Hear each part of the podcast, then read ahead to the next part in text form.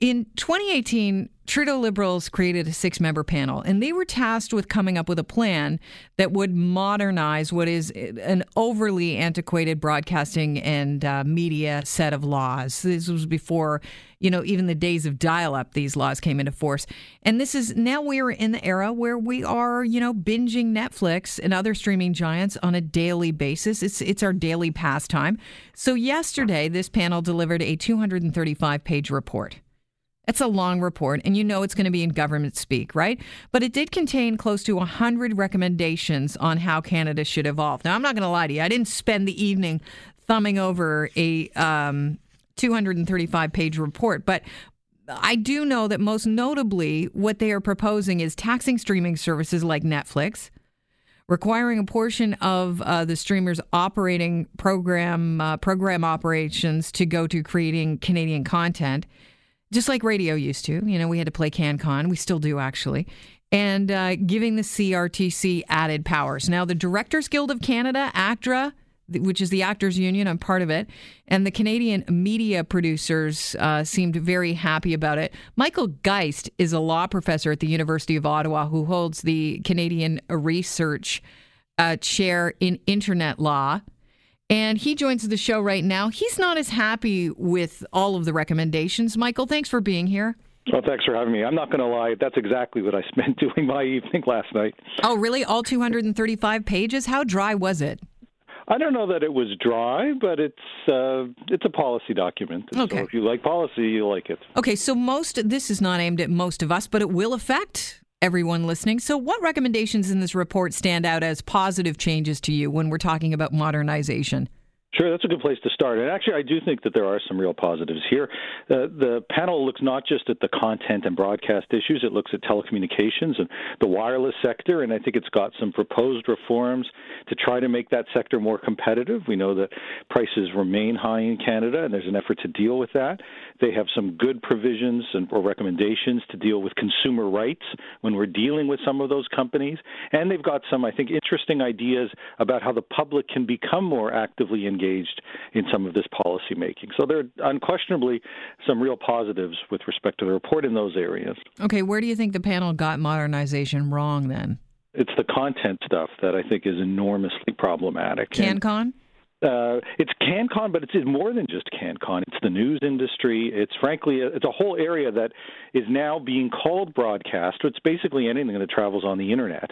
Um, it would now be subject to the system, and it envisions vesting enormous powers in our regulator, the CRTC, who they want to rename, but it would basically be doing much the same sort of thing. And uh, to the point of saying levies or mandated spends on Canadian content, the CRTC dictating or determining determining the discoverability of Canadian content. So going into a Netflix and saying this is how you have to display some of your content to make sure that it's displayed appropriately. And they actually don't even just stop with Netflix; they do it in the news area too, so that news aggregators, the Google Newses and the Yahoo Newses of the world, would be subject to regulation. They'd be required to link to so-called trusted Canadian sites, and it would be the CRTC that would determine which Canadian news sources are trusted. Okay, but I got to stop you there, Michael because I'm listening to this. And I'm trying to be, you know, as um, impartial as I can, and obviously I work in media, so it's a little bit difficult. But you know, as an internet user, as uh, like I stream on it, I stream all the time, and I see the Canadian content, and I mainly pass it by. No offense to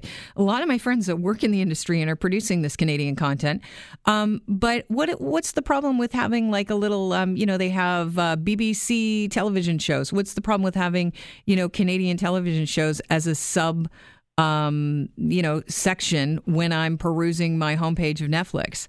They already have that. Um, and in fact, Canadian content is quite easy to find on Netflix. And if that's what you're looking for, and you you search for Canada or Canadian, you will get a whole subhead of Canadian television and Canadian movies. So it's, it's redundant. Ensuring that you've got that that that kind of head. They already do that. Right. It's about saying when you come on the front, they're going to tell Netflix what they've got to display on the front. Oh, on the front page. Yes. Like so recommendations for you so about 60% or let's just break it down. I think 35% of canadian radio has to be canadian uh, artists or canadian content. So uh, in your recommended for kelly list you have to have 35% that is cancon. Something like that could be mandated. Is that what you're saying Yeah, they haven't specified a percentage, but they're basically saying that the CRTC knows best. We're going Right. to go in and tell Netflix uh, what their customers should be interested in and make sure that those get displayed alongside the stuff that Netflix actually knows you're interested in based on their algorithms. And you're saying that they could do this uh, with news as well. That's that I think is even in many respects the more problematic one. It's not that they could do it; they are rec- the recommendation is to do it with news. So Why? for these news aggregators, they argue that there's concern around obviously fake news and misinformation, and so we need to rely on the regulator to come in and identify which are the Canadian sites that can be trusted and that require those news aggregators to li- to link to those trusted news sites. The CRTC determining which ones they are and to determine how prominent those links are. And I should note that all of these sites then have to go back and provide the CRTC with so-called consumption data. Let them know what Canadians are watching. Let them know what Canadians are reading. Well, that's interesting. So they're kind of spying for uh, the government. Well, they're saying the only way the CRTC can go ahead and make good policy is if they know what people are watching and reading. And so we're going to require these companies to do it. And note that this is all internet based companies. If you touch on Canada, the argument is the CRTC has the ability to regulate you. And they've, they've said that we need big penalties to create a real deterrent against, against foreign based sites. So they're talking about penalties in the hundreds of millions of dollars for sites and services that don't comply. What do you think that will do to the average, you know, to how we surf the internet and the average person that's consuming um, information online? Well, I think for one thing, it's going to increase the cost and decrease the choice that consumers get because I think there's a whole lot of services that are going to say if this is the kind of framework that we're dealing with, then Canada is just not a market that we want to serve. And there are un- unquestionably going to be costs associated with all of this.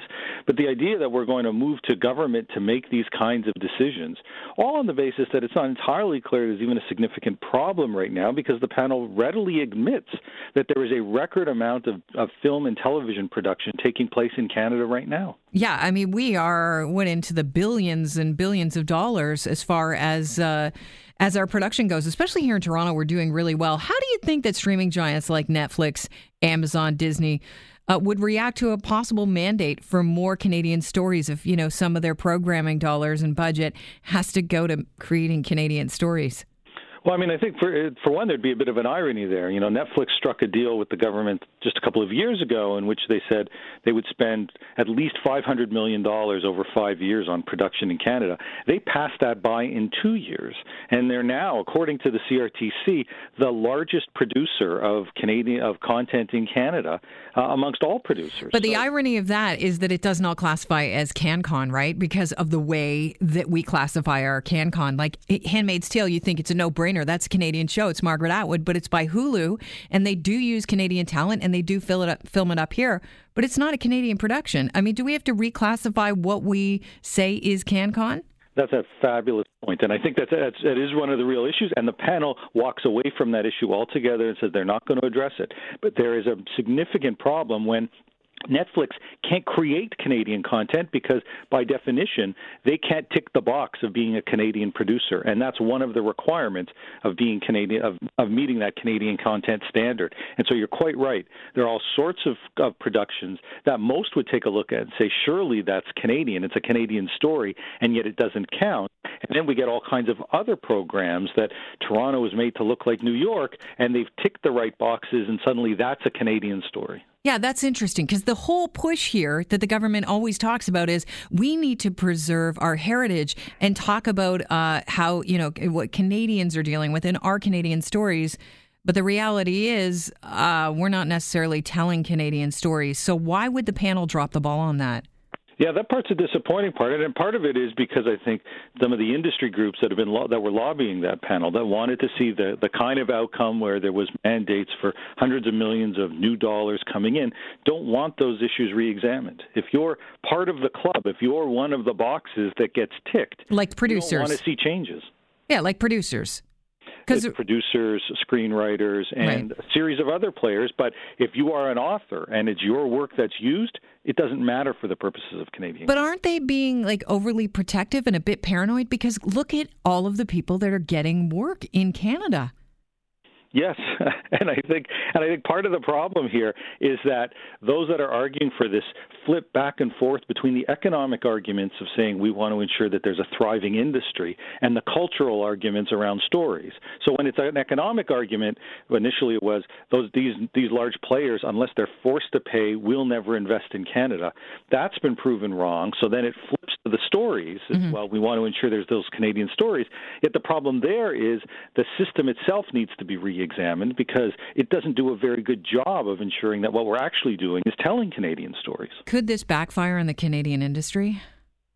Well, I'm not sure it's going to backfire, but I hope that some of these provisions end up on a dusty shelf mm-hmm. because uh, I think that I think there's no question that we need to examine our rules and make sure that they are uh, relevant for the internet era. But the idea that what we want to create is a regulatory superstructure and vest that kind of level of power with the CRTC, I think is problematic from a freedom of expression perspective. I think it would violate some of our trade obligations with now the United States. And I think at the end of the day, it's the consumer that's going to end up paying. Do you think that the government is wanting to, you know, increase CRTC's powers in order to kind of flex its muscles and say, look, you've been operating within the Wild Wild West, you're making money here off Canadians, we're not getting a piece of it.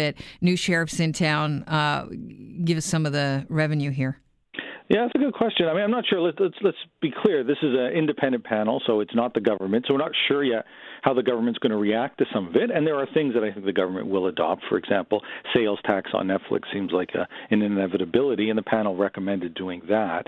Whether or not they want to go these these steps further, I'm not so sure. The governments have traditionally liked to be able to beat up on the CRTC a little bit. Whether or not they want to empower them in this kind of way, I guess remains to be seen. The CBC. Let's touch on that for a second. Um, they also are one of the recommendations is the CBC go commercial free within the next five years, I believe. Uh, that would essentially turn it into a sort of a PBS. Would it be? Are they proposing full on government funding? Because that's always been a problem for the CBC with you know because they have a lot of people that they employ. Um, production's very expensive, especially in the television realm. I mean, they're producing high quality TV as well and content. Um, are, are we looking at some sort of like PBS model where you know subscribers have to start ponying up more cash? Well, if by subscribers you mean taxpayers, then yeah, like funding uh, funding drives as well. Well, I'm not sure that they envision funding drives. I think what they envision is full funding. So the idea would simply be that the the public broadcaster serves a different role from the commercial broadcasters. It it ought to not compete for some of the advertising dollars, and it's still sufficiently important and relevant that the public ought to pay for it. Michael, um, if you had a crystal ball, would you? What would your guess be? This government's going to do with these recommendations? Well, as I say, I think some of some of them are easy. The the tax issue, for example, on sales tax, I think uh, we'll probably see in the next budget just a couple of months from now.